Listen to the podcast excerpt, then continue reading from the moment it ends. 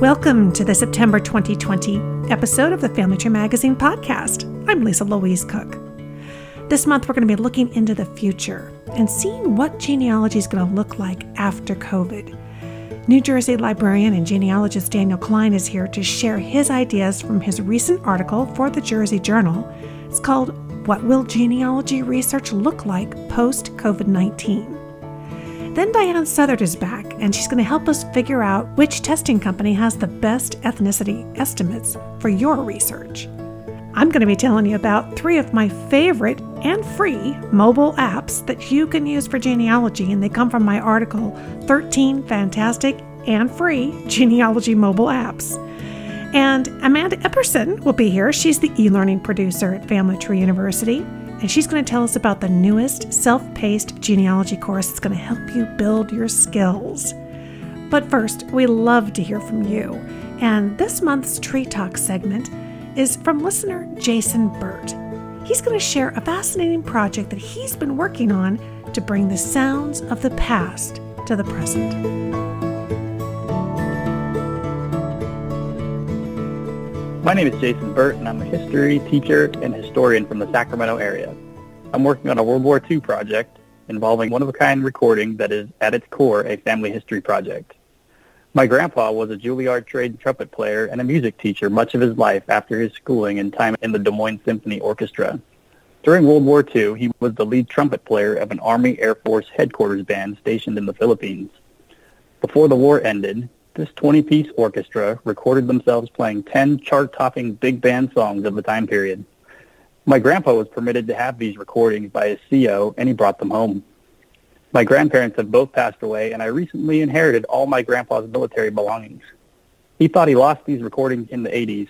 However, I discovered them going through his attic. I am working with a four-time Grammy Award-winning sound engineer, Gavin Larson, from Burbank to digitalize, clean up, and master these works into an album that will also include a 28-minute narration of my grandpa talking about his time with the band during World War II and his time at March Field in Riverside, California. This album will be released for sale around Veterans Day. I am also in beginning talks with the USO to partner on getting the word out and to donate a portion of the earnings from the album to their organization.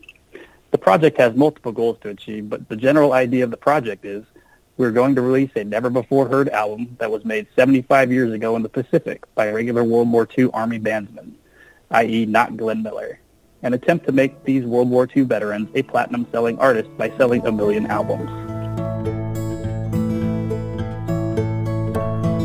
In our featured segment today, I've invited Daniel Klein to the show. Now, Danny is a librarian at the Jersey City Free Public Library's New Jersey Room, and he's a founding member and past president of the Hudson County Genealogical and Historical Society. He writes Tracing Your Roots. It's a monthly genealogy column for the Jersey Journal, where he was a reporter and he was an editor prior to becoming a librarian. Well, he recently wrote an article for NJ.com. It's called what will genealogy research look like post COVID 19? And I think that's a very good topic to be talking about. So I've invited him here to the show. Welcome, Danny. Thank you, Lisa. I know you're a librarian, so tell us what does it look like right now? How have things changed at the library? Well, right now our library is currently closed uh, to the public still. I know some libraries have uh, reopened on limited uh, basis, but we are currently closed to the public, but we are still doing a lot of uh, research and reference requests uh, via the telephone and email. So, have you been doing that from home, or, or have you guys been staggering and having employees come into the library? Well, we were working at home for a very long time, which was uh, difficult because we didn't have our collections about us. Right. But uh, we had we had access to uh, online features that we were able to help a lot of patrons with while uh, you know a backlog built up as the shutdown went on. Recently, uh, a few weeks ago, we started going back in staggered shifts where there's only one or two two people in our department at a time and we now we have access to our collection so we can help people with much more than we could when we were working from home. Oh, that's great. I'm sure that's been great for you guys. It just feels good to get back into the research that you love. And I'm sure that folks have appreciated being able to start getting answers again. And what do you anticipate? What do you think it's going to be like when things are fully reopened? Right now, you know, across the country, it's happening in different stages. So once we kind of get all reopened, what do you think will be any changes that libraries can expect? Well, I, I think depending on uh, what the policies will be when we do finally reopen to the public, there may be limited access for people. Maybe um, uh, maybe we won't have those people who come in and sort of camp out at a table for an entire day, or to people who make research trips just to us for uh, uh research purposes. Um, we are looking into using uh, teleconferencing software. I know that a lot of other libraries have been doing that. Right now, the questions that we've had uh, don't really require that. They can really be answered simply with with uh, email or or a telephone call. Uh, we haven't had any really um, deep research questions that, that we've had to field just yet. Right. I imagine it, it's almost like that chain of effect where those who may have been doing more in depth research, whatever project they were working on has been changed, has been slowed. So I'm sure right, we feel right. it all the way down the line. I know uh, in talking to the Association of Archival Researchers recently that they were talking about that, of course, this massive shutdown has created huge budgetary constraints. It's really hurt everybody financially we don't just bounce back from that just because we can now open doors. Do you have concerns about the budget deficits that have may have occurred impacting the ability for the library just to reopen back to the same service that it was and then impact like you were talking about the possibility of putting in place new technology to anticipate the future which of course costs money how does that affect you guys well, you know, we were lucky enough that, that before COVID happened, we were able to get a grant to purchase some new digitizing equipment. So uh, we don't have that yet, uh, and some space has to be set up um, in our department for that. But we hope that that this will, once we're able to go ahead with it, we'll be able to uh, make more things available online. We're also um, we're also experimenting with uh, you know digital asset management software that will be able will be able to uh, allow patrons to uh, look up our our digital collections as well. Now, I'm hearing that. I'm thinking about you know libraries and historical societies and archives, and and another concern becomes the more we get used to working from home, the more we try to focus on making things available online so that we can anticipate any future issues, then that becomes a concern for those who are employees of all of these organizations. What are your thoughts on that? Right. Well, I don't believe that our library uh, will be uh, hit by anything uh, anything drastic as far as budget goes. Uh, our our budget was going to go into effect um, before COVID happened. So uh, right now we're safe. I know that other organizations have been have been hit, and the fact of COVID itself, where people are uh, in a financial bind, uh, is going to hit library employees who may be affected by this thing, and that's very concerning. Exactly. Well, and even genealogists are financially uh, feeling the hit. And so I was thinking about, you know, when they go to an archive and you need to pay sometimes a, a fairly high sum for a particular service or to get documents or whatever, you know, that may taper back a little bit until people kind of all get back on their footing.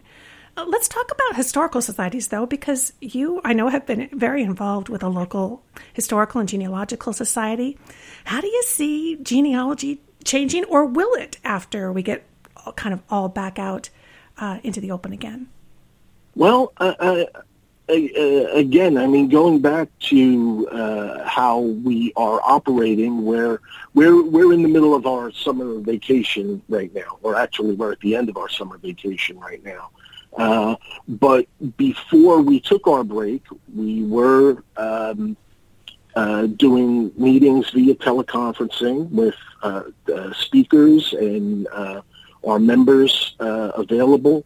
Um, and I expect that to go on at least until the end of the year, if not longer. Um, for our society, though, I'm, I'm hoping that as finances are turning down, that people will still renew their memberships in order to to help us move along. That that also is is uh, uh, something of some concern. Right. We have operating budgets to consider. It's and of course the genealogy societies. You know, we always operate on a very thin margin.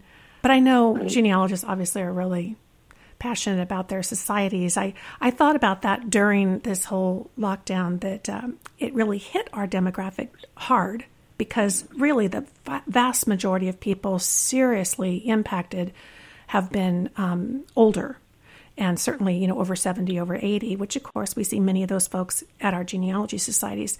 So do you absolutely, anticipate absolutely. that's going to slow the return? Even when things are open and it's a okay and people are told okay the doors are open uh, i imagine you might expect to see a little slower return by the actual members uh, I don't know. We have a pretty active membership, and I uh, I anticipate that they are all itching to come back uh, uh, to our meetings for for the genealogy and just for the social aspect of seeing everybody, being able to get out and socialize again. Oh yeah. Uh, when, once once once social distancing is a thing of the past, of course.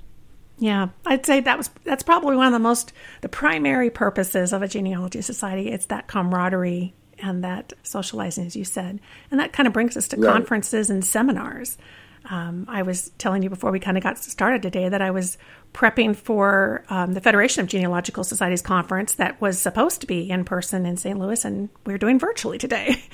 Um, how do you see that happening? I know that many seminars by societies and some conferences, even into 2021, they have to plan a year ahead. They're already kind of right saying virtual. What do you think long term?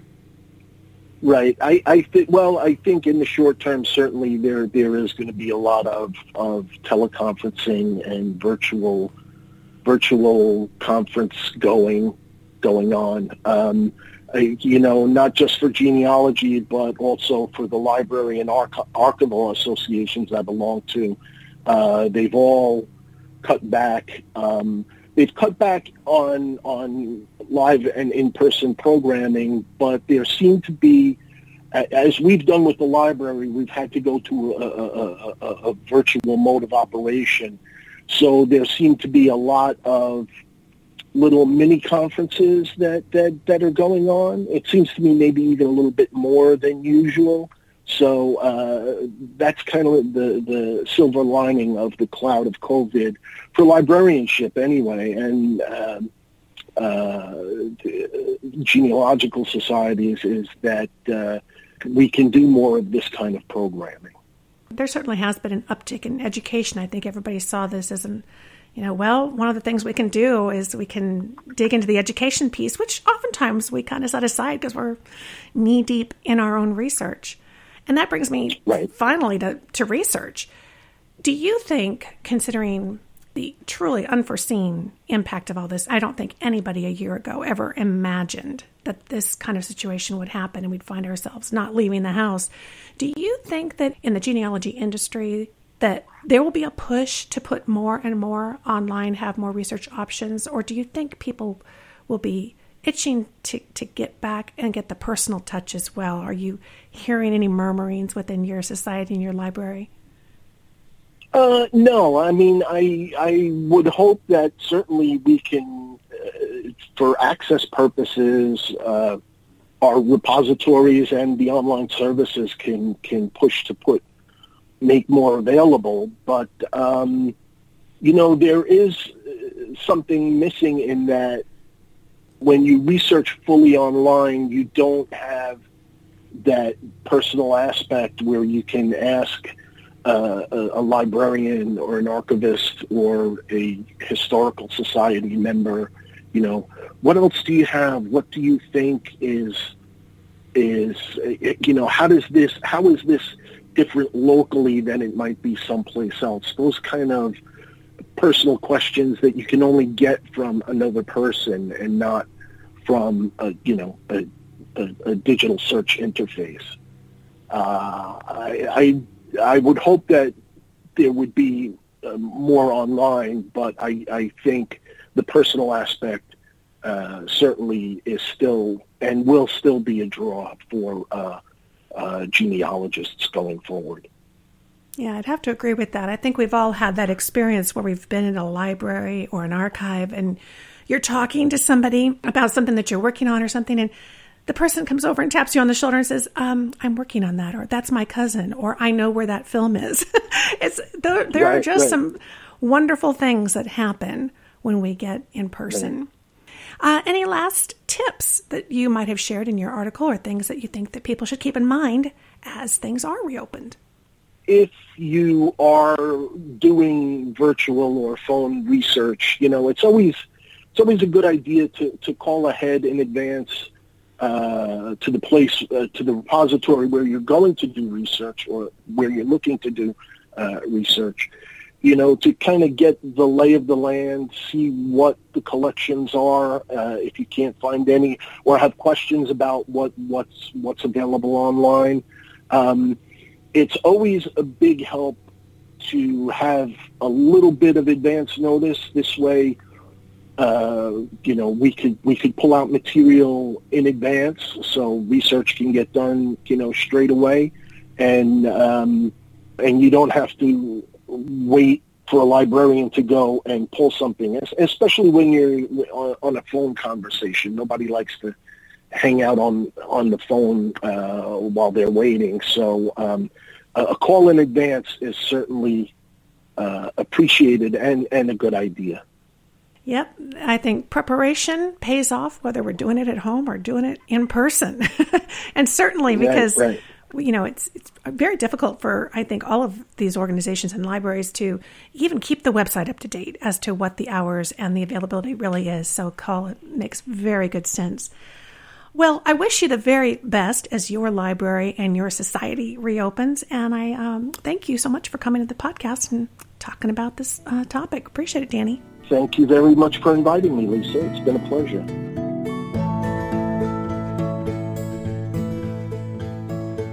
In today's DNA Deconstructed segment, we're going to tackle a common question that people have when deciding where to test. Which DNA testing company has the best ethnicity estimates? Here to help answer that question is your DNA guide, Diane Southard. Welcome back to the podcast, Diane. Thanks for having me, Lisa. And I can't tell you how glad I am that you're covering this topic. It is still probably one of the top five topics I get asked about when I'm talking to people about DNA. Oh, I imagine. And it sounds like such a simple question, but I'm guessing that there's really nothing simple about anything when we're talking about what's the best. so, uh, what affects uh, the accuracy and the usefulness of the ethnicity estimates that we're receiving from our testing companies? Right, good questions, right? Because when we're paying for something, we want it to be correct. Uh, the thing about DNA to keep in mind first off is that because you get half from your mom and half from your dad, if you're wanting to represent the full gamut of your ancestry with a DNA test, you just can't. You physically can't because you only have half the record from your mom and half the record from your dad. But if we want to get the most accurate from what we actually have, that's a good question. And really, the accuracy depends mostly on one major factor. It's your reference populations. So every company has different reference populations who they're comparing your DNA against. Oh, so depending on who they've tested and who they have the information on, that makes our ethnicity look a certain way. So reference populations, each company we've you know we've got several to choose from they have their own, but they also have ones that they kind of go out and seek, right? Absolutely. So each testing company is going to have two different kinds of data in their reference population. They're going to have what I'll call the reference data where or the research data where they've gone out and, and said, we need more people from this population and they've collected samples or they've drawn from other research studies, things like that. And then there's user data, like you and me and everybody else who's tested. When you submit your test to the testing company, you can agree to be part of their research. And that's a whole nother ball of wax. But essentially, some people have chosen that they will allow the company to use their data in research. And so then your data is then incorporated into that reference population as well. Okay, so uh, talk to us a little bit about these different companies and like if somebody says, "Well, I I'm sure I have British ancestry." You know, is there one that would have more of that population than another? How do they kind of break down? Right. So yeah, each company kind of has their own little part of the world that they're really doing well at. If you're talking British ancestry, then hands down, uh, right now, Living DNA is is really breaking up that part of the world the best way uh, in that they have 21 different reference populations just for the UK. Uh, but other companies are tackling that part of the world really well too. They're just doing it in different ways.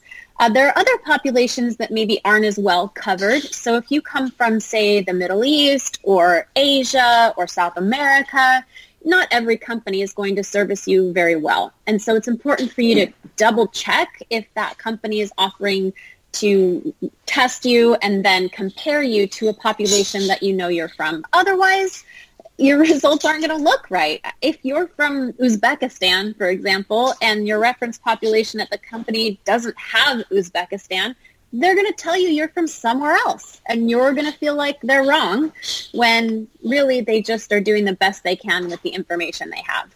So I imagine that's why also people are seeing an, kind of an evolution of their ethnicity estimates because uh, the population is evolving and growing, I would imagine.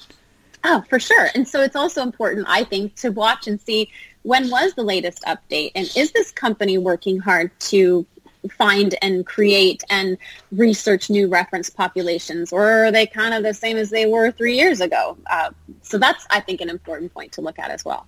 I remember you told me a story once, and I'd love to have you share with the audience how, you know, somebody who says, I know I'm Irish, but can you end up with not seeing Irish in your estimates?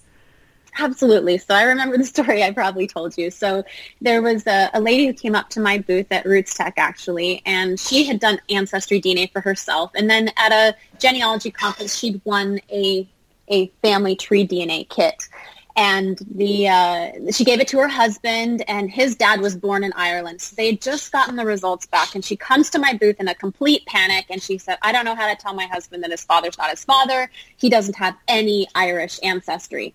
And so I was like, okay, hold on, let's take a look at this. And sure enough, if you look at his DNA matches, there's lots of people from his father's side that have taken the DNA test. She was getting concerned because she was looking at the ethnicity result and there was no Irish category. And that's because at Family Tree DNA, they don't have a specific category for Ireland. So you literally cannot be Irish at Family Tree DNA. But she was expecting that because she had seen Irish at Ancestry. So it's important to understand the differences between companies, especially if you test at multiple companies, so you can better understand the results that you get.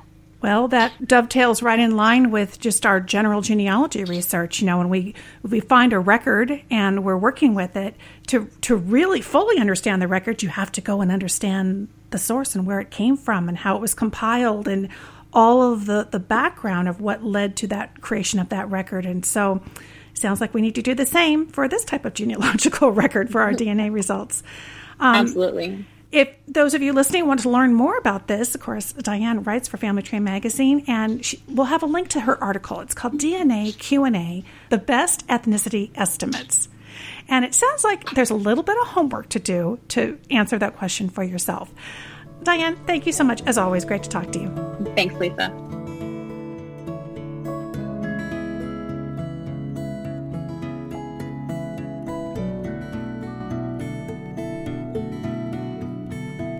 Genealogy is no longer restricted to home archives and libraries.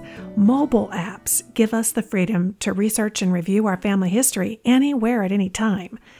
Head to your mobile device's app store, type in the word genealogy, and you're going to find countless results. But of course, not all genealogy mobile apps are worth the cost or really the space on your phone or your iPad. And some of the best apps for genealogical research don't even have genealogy in their description at all. Today, I want to share with you three of my favorite apps from my premium article at FamilyTreeMagazine.com. It's called 13 Fantastic and Free Genealogy Mobile Apps. The first one is Family Search Memories. Now, if you've been participating in the family tree on Family Search, you're going to love using memories. And if you haven't been putting your family tree up on Family Search, this app may convince you to do so. It provides an easy way to collect photographs, stories, and audio recordings and bring them together with your family tree. You'll need a Family Search account to get started. It's free.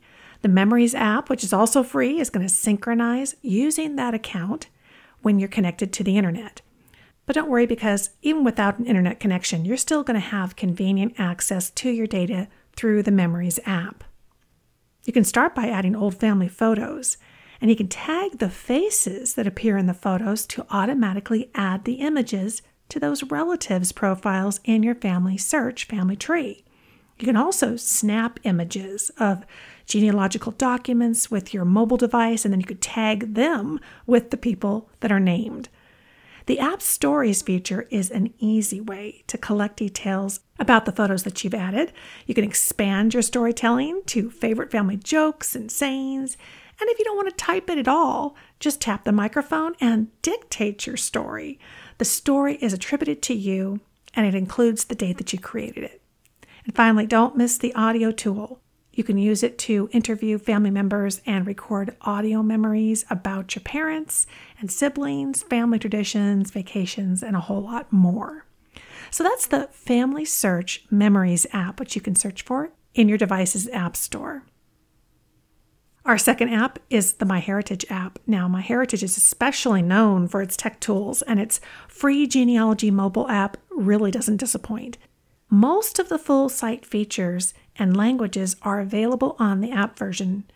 You can build your family tree, you can review automated record and tree hinting, and you can scan and upload photos to relatives' profiles right from your mobile device. And of course, now more than ever, that is really worthwhile doing because MyHeritage now features for Premium Plus and Complete subscribers their enhancement tool and their colorization tool.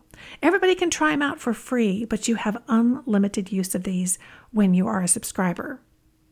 And those with DNA results at MyHeritage can access DNA ethnicity and match information from this app as well. Tap Discoveries in the menu for a list of people on, in your tree for whom MyHeritage has found some new information.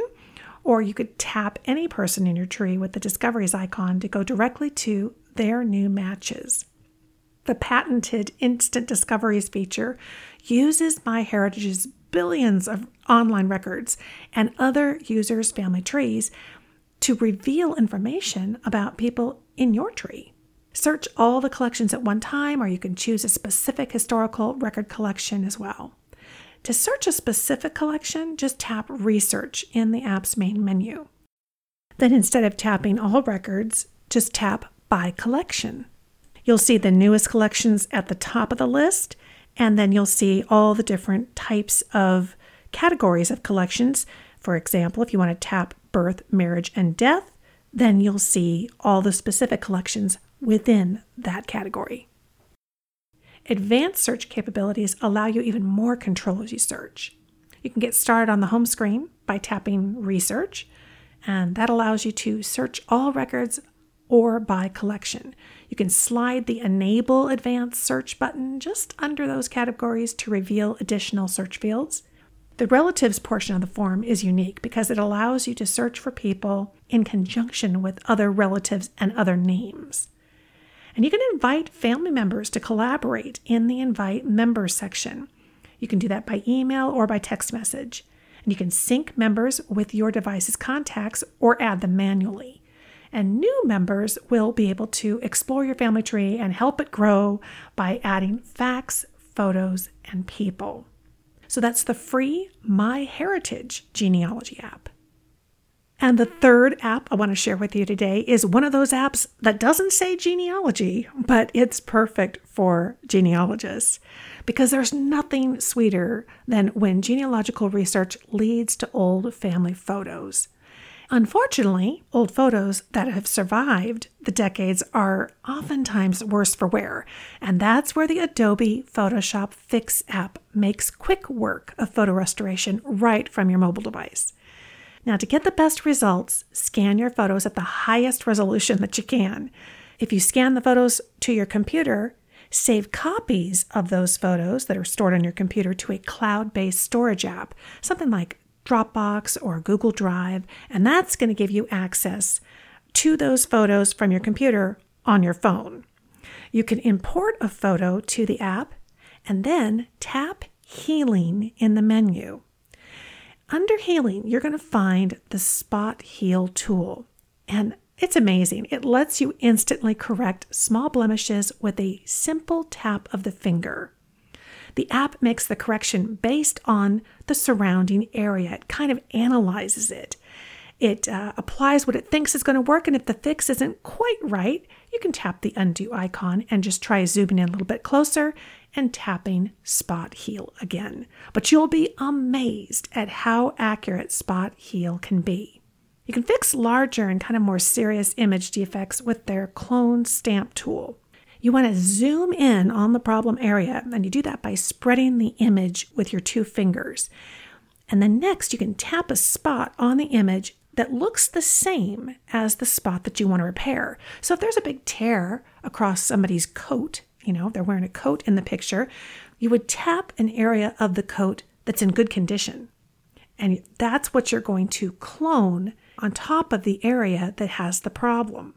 So if you're repairing a blemish that appears specifically on the lapel of your ancestor's coat, you would just tap that nearby portion of the lapel that's in good condition so that you can replicate it and then you can adjust the size and the hardness of the clone, how structured it looks by tapping the brush icon on the left side of the screen and adjusting the tool. Sometimes it helps to kind of feather it out a little bit to make it look more natural as you replace the bad area with the good area.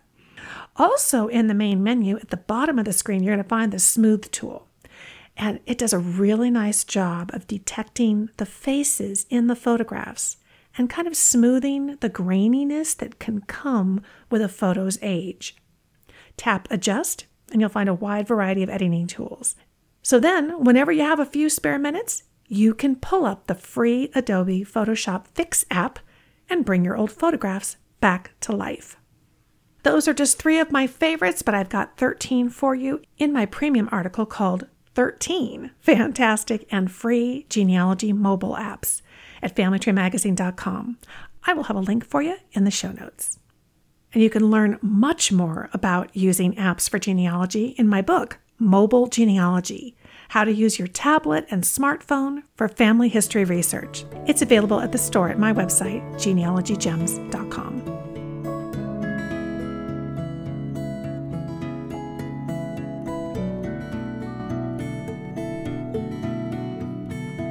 Well, it's time to wrap up this episode, but before we do, let's check in at the editor's desk. And we're going to be talking to Amanda Epperson this month because she's going to tell us about a new course that they've got over at Family Tree University. Hi, Amanda. Hi, Lisa. How are you today? Doing great. Always excited to see the new courses you guys are coming up with. What's the latest one that we can look forward to? Um, we're having a brand new course start on September 28th, introducing um, students to MyHeritage, and it will be moderated by Rick Crume, who has um, written for the magazine extensively and who has also taught our FamilySearch course. And Rick is, has been here on the show, so that we all we all know Rick. He's wonderful. So this mm-hmm. is September 28th of mm-hmm. 2020. Now, if somebody's listening yes. later, all you have to do is go back to the website and check and see when it's going to be held again. But but tell us what we can expect in this online course. This is self-paced, right? Right, self-paced, um, and the work will be available to answer questions that you have um, as the course progresses over the four weeks. And it's an introduction to help you sort of master MyHeritage to be able to use it. So it starts with an introduction to like the most important thing or the people, the thing people are most interested in is how to build a family tree at MyHeritage and how to attach documents and images um, to that. And in the next lesson, there's best ways to search the site. There's actually four different ways. You can do a global search of everyone and everything, or you can search by category, like by census record or wills. Um, you can also search from your tree. So if you could click on someone in your tree, it will take you to documents for that person. Um, and also you can search by um, a specific record collection. So to drill down through their um, search parameters to find like a particular year for the census, like 1870, and only search that record. So he also talks a little bit in lesson three about um, MyHeritage DNA and DNA health and the little bit of things you can expect from those tests um, and the, particularly the limitations and caveats for the DNA health. And the last lesson is sort of taking the next step and using the other tools that are available at MyHeritage, particularly their um, picture enhancers and their colorizer. You can put black and white photographs onto their site and it will colorize it pretty quickly and automatically, which looks like a really cool tool. It really is. And you know, when you invest in a membership or a subscription, at a site like MyHeritage, you want to get the most out of it. And mm-hmm. I know with their complete plan, I think with their premium plus plan, you get unlimited colorization, and they have the the enhancer tool as well, mm-hmm. which sharpens it up. So I mean, there's so much you can do, way more than even building your tree, searching for records, uh, mm-hmm. doing your Lab. DNA, and doing photos. It's it's amazing. It's a one stop sort of package for your family tree. Exactly. Well, okay, so this new course starts in at the end of September of 2020, mm-hmm. and of course, we'll have a link in the show notes that you can learn mm-hmm. how to master using MyHeritage. And of course, if you're listening down the road, um, you can still use that link because it'll take you over and it'll show you when it'll be coming up the next time. Exactly. Always great to talk to you, Amanda. And uh, thanks again for sharing with us this uh, new and exciting course. We appreciate it. It was lovely to speak with you, Lisa.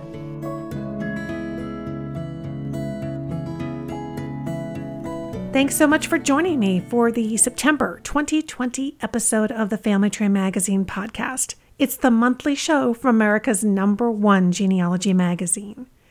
You'll find the show notes for this episode at familytreemagazine.com slash podcasts.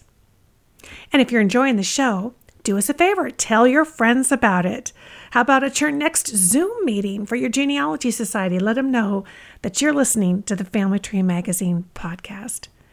Again, I'm Lisa Louise Cooke. You can visit me at my website, genealogygems.com. There you'll find my free podcast, the Genealogy Gems podcast, and the weekly free live show on YouTube called Elevenses with Lisa. So until next time, have fun climbing your family tree.